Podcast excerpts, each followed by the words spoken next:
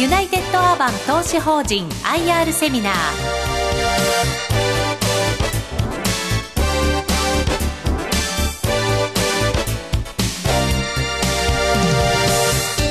この時間は2月20日に東京証券取引所で開催した J リートファン2016に登壇した企業の IR セミナーをダイジェスト版でお送りします。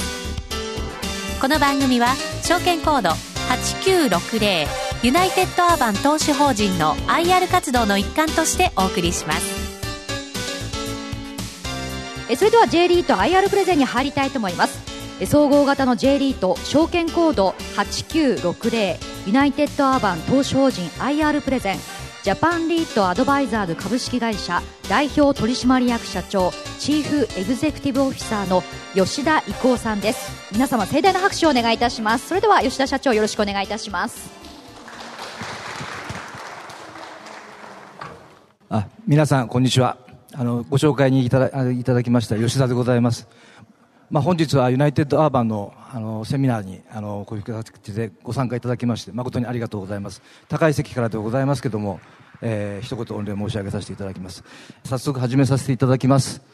えー、まずですね、えー、私どもあの2003年に、えー、上場いたしましたあ総合型のリートでございますけどもその特色としまして4つ、えー、挙げさせていただいておりますまず幅広い用途、地域の不動産に投資する総合型の J リートということで、えー、ございます。まあ、後で触れさせていただきますけども、えー、保有しております不動産を、えー、用途別に分類いたしますと、え、オフィス、商業、ホテル、賃貸マンション、それから物流倉庫などと非常に多岐に、えー、渡って、え、おります。また地域的には、まあ、首都圏を中心にしまして、えー、東海圏、近畿圏、それから札幌、仙台、福岡、熊本、それから沖縄に物件を保有しております。まあ、現状ですね、物件数119ございまして、えー、取得ベースでの資産規模と申しますと、5716億円ということで、まあ、そろそろ6000億円に近づいているというような状況でございます。まあ、このように幅広い、えー、非常に分散したポートフォリオで構成されている総合型のリートというところが第一の特色かというふうに考えております。えー、次にですね、えー、総合型リードとしての、まあ、安定性、そして成長力で、えー、ございます。えー、ただいま申し上げました約120の物件がですね、まあ、地域的にも用途的にも幅広く分散して、まあ、あちこちで、まあ、いろんな業態のテナントさんから、えー、賃料をいただいているということでございますので、まあ、安定した運営を行うことが、まあ、しやすいというふうに、えー、考えております。またですね、えー、まあ、現状、まあ、非常に不動産市況も、あのまあ、高騰しておりますけども、まあ、このような高騰の中で、不動産、あの、取得、も非常に厳しくなってきておりますけども、まあ、私ども総合型ということでですね、まあ、柔軟に、まあ、いろんなタイプの、まあ、アセットを、まあ、取捨選択していけるということの中でですね、まあ、あの、一定規模の成長を続けてきておりますので、そういう意味での、まあ、成長力ということも、まあ、利点というふうになるというふうに考えております。えー、次にですね、えー、3番目、大手総合商社、えー、丸紅株式会社がスポンサーというところでございます。まあ、あの、一義的には、まあ、丸紅が開発します、えー、不動産を、まあ、私どもが、まあ、適正な価格で、まあ、買った中で、あの、ポートフォリオに組み入れていくというような、そういうスポンサーパイプラインというのがございますけども、まあ、あの、総合型の商社ということでですね、総合型商社、総合商社ということでですね、まあ、あらゆる業態に、まあ、アクセスしているということで、まあ、私どもの、まあ、いろんなタイプの物件選別で、あるいは、まあ、テナントリレーション、というところでもですね、まあ、いろいろ活用しておりますので、まあ、そのような、まあ、あの、まあ、スポンサーのパイプラインというのも、またございます。まあ、あの、例えば今後ですね、まあ、インフラ、まあ、例えば太陽光などのですね、まあ、あの、物件を組み入れていくというような場合にも、そういう、まあ、商社の、まあ、あの、知見というものも活用していけるかなというふうに考えております。まあ、私個人的には、まあ、あの、総合型のリートと総合商社の親和性というのは、まあ、非常にあるんではないかなというふうに考えております。それから4番目の特徴としまして、配当積立金、負ののれんの活用による成長及び運営戦略でございます。えー、リートはですね、2010年の12月に、え、日本コマーシャル投資法人、え、NCI さんを吸収合併いたしましたけれども、え、合併にあたりましてですね、まあ、NCI さんの資産を自家評価したときに、え、生じました利益を配当積立金として計上して、えー、おります。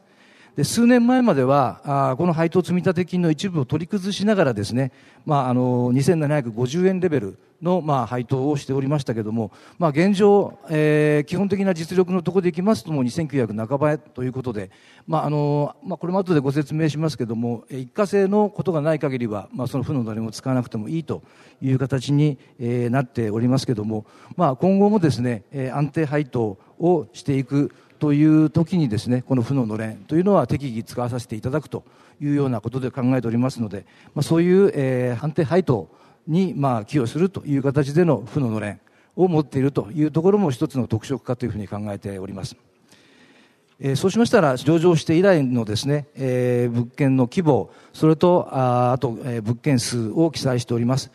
一番右のところでいきますと、えー、5716億円で物件数として119物件ということでございます。えー、資産規模で申しますと、えー、今50数銘柄の、えー、リートさんがございますけれども、まあ、その中の6番目。それから、えー、時価総額でいきますと、まあ、5番目ということになっております。が、まあ、私どもあえてですね、えー、この例えば資産規模をあいついつまでにどんだけ増やすというような、まあ、数値的目標はあえて持たないようにしております。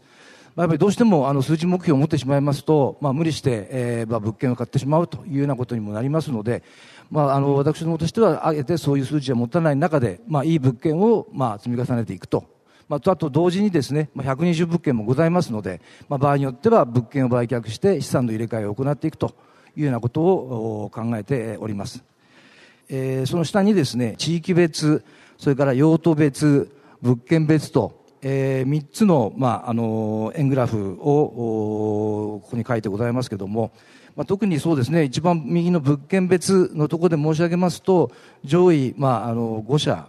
さんのの、まあ、5物件でですね、えー、占める割合がやっぱり20%と、まあ、そういう意味でも、まあ、いろんな形でのポートフォリオが効いているのかなというふうに考えております。で、このまあ3つのですね、円グラフの中で、えー、まあ、あの、申し上げたいことでございますけれども、まあ、あらゆる角度からですね、えー、いろいろ見ても、まあ、非常にあのポートフォリオの分散が効いている、まあ、そういう、まあ、リートという形で、まあ、安定、えー、成長安定配当のに資するそのようなあ、まあ、構成になっているというふうにご理解いただければというふうに思います、えー、去年ですから昨今取得しました物件を、えー、ちょっと、まあ、あの簡単にご紹介させていただきます。これは銀座の、えー、商業施設。ということで、まあ、1階、2階に貴金属店さんが入っていたり、まあ、上層階は、まあ、各フロアごとに、まあ、あのテナントさん、えー、場合によってはオフィスで使わっていただくような、そのような物件でございます。それから真ん中のですね、えー、クォーツタワーと言いますけども、これはあの渋谷からですね、えー、表参道の方に上がっていく宮益坂の途中にございますけども、物件ですけども、えー、ここにはですね、えー、医療、ある医療法人さんが一棟でお借りいただいております。え、名前が、まあ、特進会さんとおっしゃるんですけども、えー、歯科系、デンタル系ですね。の、えー、医療法人さんが一棟をお借りしていただいて、まあ、ありとあらゆる、まあ、治療、あの、歯科系の、まあ、あの、治療をここで行うというような、そのような、えー、物件でございます。それからその右はですね、えー、ラズ湘南辻堂と言ってますけども、えー、丸紅の方から、えー、スポンサーの丸紅から取得しました、えー、辻堂の商業施設でございます。まあ、今30いくつかの、まあ、テナントさんにご入居いただいてますけども、まあ、あのー、生活利便性を中心とするテナントさんで構成されております。えー、UUR 天神西通りビルというふうに呼んでますけども、えー、これはあの、福岡の天神エリアに、えー、位置してます、えー、商業施設でございます。まあ、天神エリア、あの、今昨今いろんな、まあ、インバウンドの需要も、まあ、あの増えているという中で、えー、脚光を浴びているエリアでございますけれども、まあ、この物件はですね、えー、アメリカの、えー、カジュアルブランド、えー、アバクロンビーピッチさんが一棟借りをしていただいているという、商業施設でございます。えー、それから、えー、右の方ですね、えー、東横インシリーズ、えー、3物件、川崎、広島、あ那覇ということで、いずれも高稼働で、えー、推移をしている物件でございます。えー、UUR コート四季というふうに呼んでますけども、えー、これは丸紅の、えー、スポンサーの丸紅から購入しました丸紅の社宅物件でございます。まあ、あのスポンサーの丸紅もあの首都圏にいくつかあ社宅というのがございましたけども最終的に今ここだけになっておりまして社員向けの社宅として使っておりますそれから真ん中ですね新奈良市の物流センターと呼んでますけども、えー、これは京葉線、千葉県の京葉線の、えー、新奈良市の駅から、まあ、徒歩数分にあります物流センターでございます。まあ、このエリア、あの、他のリートさんもいろいろ物流センターをあのお持ちのそういう集積エリアでございますけども、まあ、駅から非常に近いという、えー、物流の施設でございます。えー、それから次、455上野ビルでございます。えー、これはあ上野駅と、それから御徒町駅のちょうど、えー、間ぐらいにあります、えー、中央通りに面した、えー、商業施設でございます。まあ、とにかくまあ人の多いエリアでございます。えー、1階にはあ携帯ショップさん、で2階は英会話学校さん、えー、3階から上はまあエステだったり、それからまああの飲食系のお店が入っているというような物件で、えー、ございます。えーまあ、これがあの去年取得したような物件なんですけども、まあ、これはあの先々週の金曜日に、えー、取得したばっかしのあのほやほやな物件でございますけども、えー、ロワジールホテルスパタワー那覇と言います、えー、沖縄那覇の、えー、ホテルでございます。600室ございます、えー、那覇で一番大きなホテルでございます。まあ、あの地図見ていただければと思いますけども、まあ、空港から、まあ、あのタクシーで10分前後、それから、繁華街の国際通りまでもまあ20分前後ということで非常にまあ便利な立地にありますシティホテルですが、まあ、あの地図見て、えー、なんとなくのイメージ、えー、こう持っていただけるんじゃないかと思うんですけども、まあ、目の前が海だということもありましてですね、まあ、非常にリゾート感にあふれるそういうような、まあ、あのホテルでもございますんでシティホテルですけどもそういうリゾートホテルとしてもまあ楽しめるということでございます。あのえー、っとですね、温泉もございまして、まあ、あの中では唯一の温泉だそうですけども800メートル掘りまして天然温泉というのも、まあ、あのございます、えー、それから開示したばっかしの、まあ、本当にあのほやほやの物件でございまして、えー、実際の取得は4月1日になる予定ですので、まあ、まだ今現在はあのまだあ我々の資産には入っておりませんけども、まあ、浦和、え、にございます、えー、浦和ロイヤルパインズホテルという、えー、ホテルそれからまああと大きな宴会場なんかもございますけれども、まあ、そのようなあホテルでございます、まあ、約200室ございますけれども、えー、宴会場もいくつかもあったりそれからまあレストランもいろいろあったりということでですね、まあ、あのこのエリアの中では非常に代表的なあ施設でございます。まあ、あのこのようにざっと、えご紹介させていただきましたけども、まあ、私ども総合型ということで、まあ、あのいろんなというタイプの,、まあ、あの資産を取得をしております、まあ、去年だけでもですねできますと約350億円12物件取得いたしました。で今年に入りましてはこの2物件ですね。まあ、あの200億円と175億円ですので、まあ、2人合わせて370億円ぐらいということで、まあ、たまたまあの大きな物件ということだったので、えー、金額的にはこうなりましたけども、まあ、これからもですねいろんな機会を捉えながら、まああの、資産規模、えー、資産のえー、資産規模の上昇とともにですね配当上昇に、えー、帰するようなそのような物件を取得していきたいというふうに考えております。えーまあ、この辺からちょっと内部成長の話をさせていただこうと思います。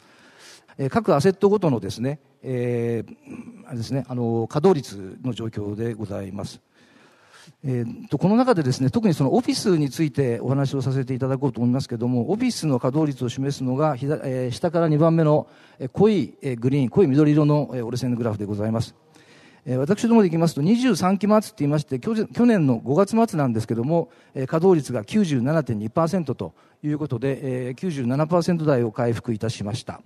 でその後ですね24期末と言いまして、えー、去年の11月末ですが、えー、95.5%ということで1.7%残念ながらちょっと下がってしまいました。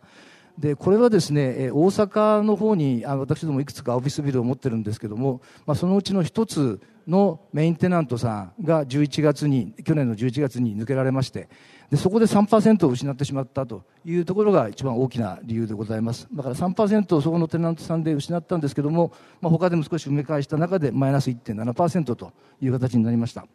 でこれをですね、えー、25期末、えー、つまり今度の5月末予想で96.9というふうに見ておりますけれども、まあ、幸いなことにですね、えー、ほとんどダウンタイムなく新しいテナントさんが見つかりまして、えー、1月中旬にはもう入居されてますので、まあ、そういう意味でもうあの埋め戻しが終わっておりますということで、まあ、この97%前後ぐらい、えー、というところは、まあ、あの確保できているというような形でございます。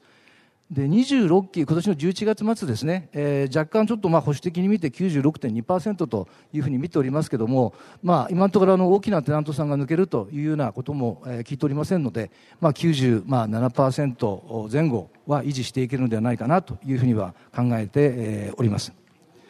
えー、新宿ワシントンホテル本館、それから大英碑門屋と2物件のご紹介でございます。まあ、この2物件ともですね、私ども上場以来、えー、保有をしております、まあ、私どものリートの中でも非常に、まあ、あのフラッグシップ的な物件でございまして、まあ、規模、それから収益性においてもあの非常に重要な物件でございます。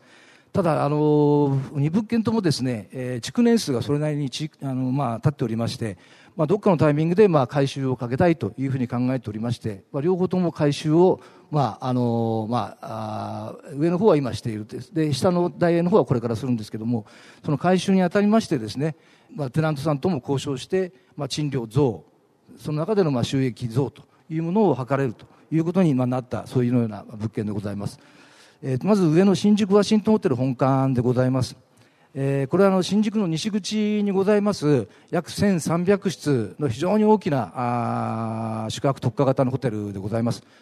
でまあ、昨今ですね、非常にまああの稼働も良くなってきてるんですけども、まあ、今後の中長期的なこと、まあ、オリンピックなんかも見据えた中でですね、えー、大規模改修をしようということで、まあ、私ども建物のまあオーナー、それからあとテナントさんであります藤田観光さん、まあ、そこで意見が一致しまして、まあ、それぞれのポーションでそれなりのお金を、まあ、あの出し合ってですね今あの大改修をしております。ということで、この1年間ですね、客室関係の1年間は、1300室のうちの半分ぐらいしか、販売できておりませんので、えー、そうですね、あの賃料もある程度この減免をしてるんですけども、今度の4月には賃料がフルに戻るということで、固定賃料が少し上げていく形にいただくことになりました。それで固定賃料だけを上げるだけではなくてですね、まあ、変動賃料も入れていただくことになりましたんで、まあ、1年間の売り上げに対して一定程度の,、まあ、あの変動賃料が発生するというふうに考えますんで、まあ、今のこの市況でいけばですね、この変動賃料も、まあ、アップサイドとして期待できる状況ではないかなというふうに考えております。それから下の大英碑文屋でございます。えー、これはあの碑文屋にあります、まあ、大英ということで、えー、築40年が経って、えー、おります。えー、40年前から大英さん、ここでずっと、あの、まあ、あの、お店をこうやってこられてるわけですけども、ちょうどですね、えー、今度5月末に定期借家が切れることになりました。で、私ども、まあ、あの、定期借家が切れるということの時期に当たりましたんで、えー、これ半年ぐらいかけてですね、えー、もう大改修をあのする予定に、えー、いたしましたでこの間はですね、えー、賃料が発生しないんですけども、まあ、その後新しいテナントさんを,、まあ、にまあを、まあ、探していたんですけども、まあ、いくつかの候補の中からですね、えー、イオンリテルさんがやはりまあここではイオングループさんとして、まあ、あの営業を続けていきたいということで、まあ、かなりの賃料増を、あのまあ、見といていただくという形になりました。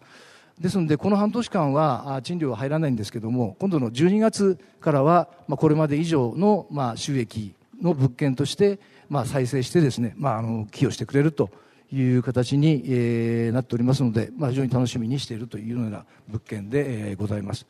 まあ、このように120物件もございますので、まあ、適宜ですね、いろいろな、まあ、そういうような内部成長、場合によっては回収をしながらということで、まあ、あの価値の向上ということを考えたいというふうに考えております。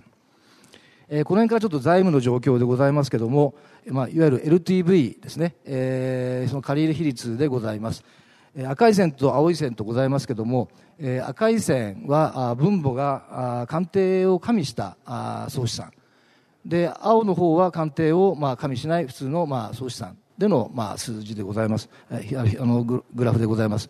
えー、まあ、昨今ですね、鑑定が、まあ、あの、どんどん良くなってきてますんで、えー、赤い LTV で申し上げますと、もう40%を切るというような状況になっております。が、まあ、あの、そういう意味では物差しがあまり伸び縮みしない青い、まあ、総資産の方が、総資産 LTV の方が分かりやすいのかなというふうに考えておりますので、まあ、私どもとしては、今のこの青い線での、えー、まあ40%半ば台ですね。まあ、このあたりを、まあ、あの、平均と、まあ、水準、あの、まあ、あの、この辺をめどにしてやっていくというふうに、まあ、考えております。えー、これは、あの、借入金利の水準でございます。まあ、今1%弱というところになっております。えー、まあ今このようなマイナス金利にもなってますんで、まあこれから借り入れをしていく分については、まあまたさらあのさらに安く、えー、お借りできるんではないかというふうに考えておりますけれども、まあこの9割はですね、まああの固定化もしてますんで、これから大きく、え、金利コストが下がっていくということにはならないというふうに思いますけれども、まあ少なくともこれからお借りする分はもう少し安くなっていく中での、まああの、コストを減と。いうことも期待できるかなというふうに、え、思っております。えー、格付けの状況についてちょっと触れさせていただきたいと思います。えー、JCR さんからは、まあえー、WA ということでの安定的ということでいただいております。それからムーディーズジャパンさんからはあ A3 でございます。で見通しとしましてですね去年の秋に安定的から、まあ、ポジティブという方に、まあ、あの少し上げていただきました。まあ、ということで、まあ、財務状況がまあ安定しているということだけではなくて、まあ、そういうキャッシュフローですね、収益性についても、まあ、あの今拡大していっているということでご評価いただいているというふうに思っております。えー、そうしましたらですね、えー、この辺からちょっと配当のことについて、えー、ご説明申し上げます。えー、まず一番左から24期実績、えー、つまり去年の11月期実績でございます。えー、金額としましては2953円とさせていただきましたが、えー、ちょっと一番左のですね、えー、下が青、それから上がグレーのこの、えー、棒グラフを見ていただければと思います。え、当期純利益としまして、まあ、2877円でございましたけれども、このグレーの部分で89円というのがございます。で、これは何かと申し上げますと、えー、特別損失として計上しました分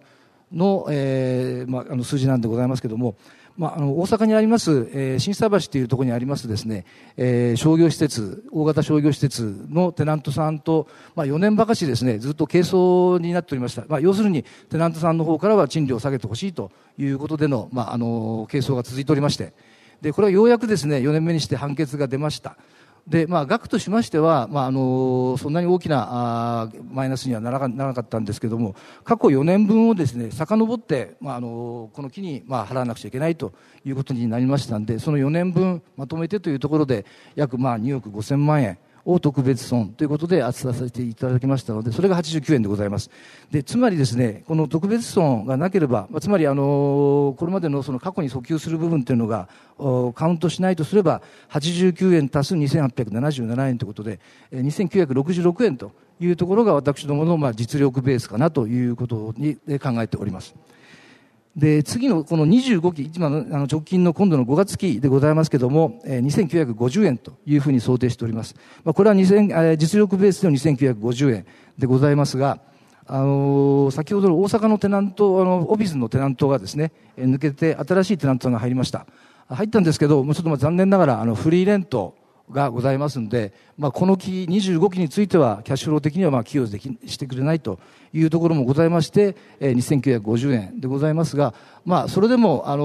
ー、一時期、先ほど冒頭申し上げました、負ののれんを使いながら2750円というところから、まあ、今安定的に2950円台、えー、2900半ばぐらいに今来ているというふうにご理解いただければとは思います。それから第26期予想でございます。今度の11月予想でございますね。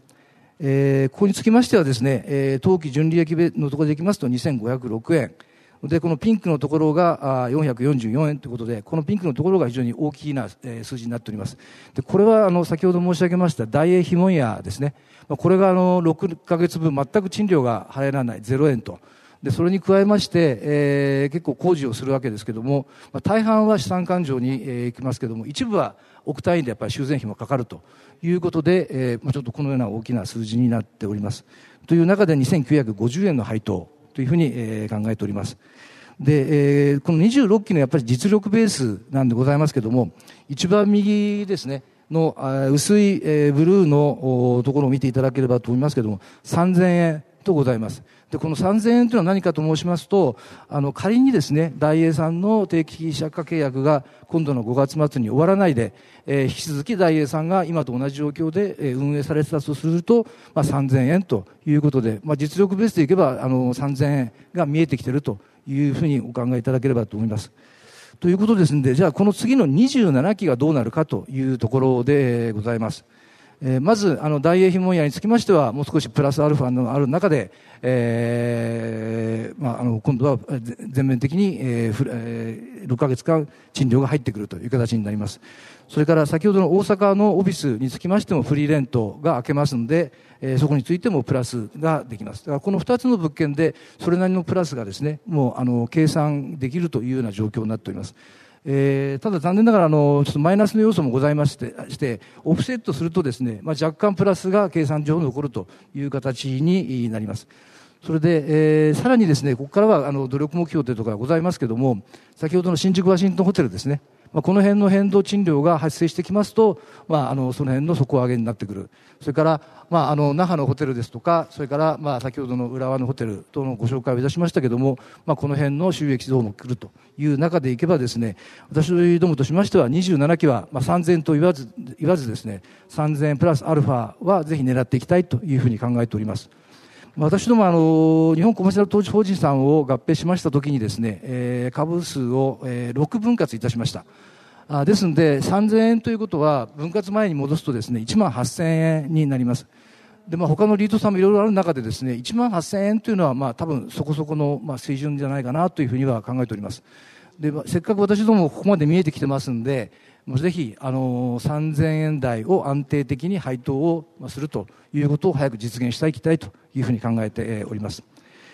えー、そうしましたら最後ですね、えー、負ののれんの残高でございます。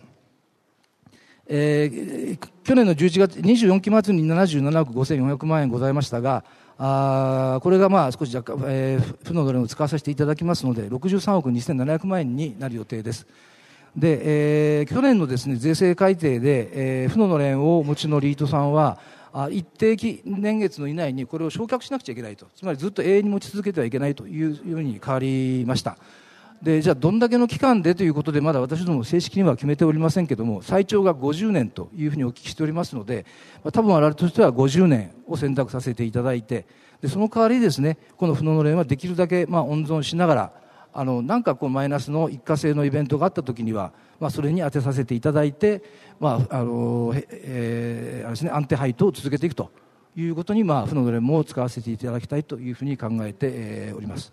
ちょっと駆け足になりましたけれどもあの、とりあえずご説明はこれで終わらせていただきます。ご清聴ありがとうございました。はい、吉田社長ありがとうございました。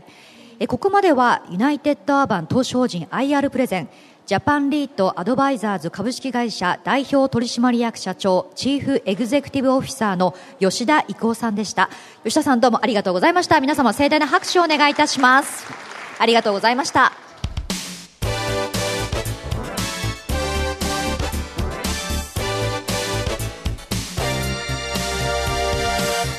ユナイテッドアーバン投資法人 IR セミナー。この番組は証券コード8960ユナイテッドアーバン投資法人の IR 活動の一環としてお送りしました。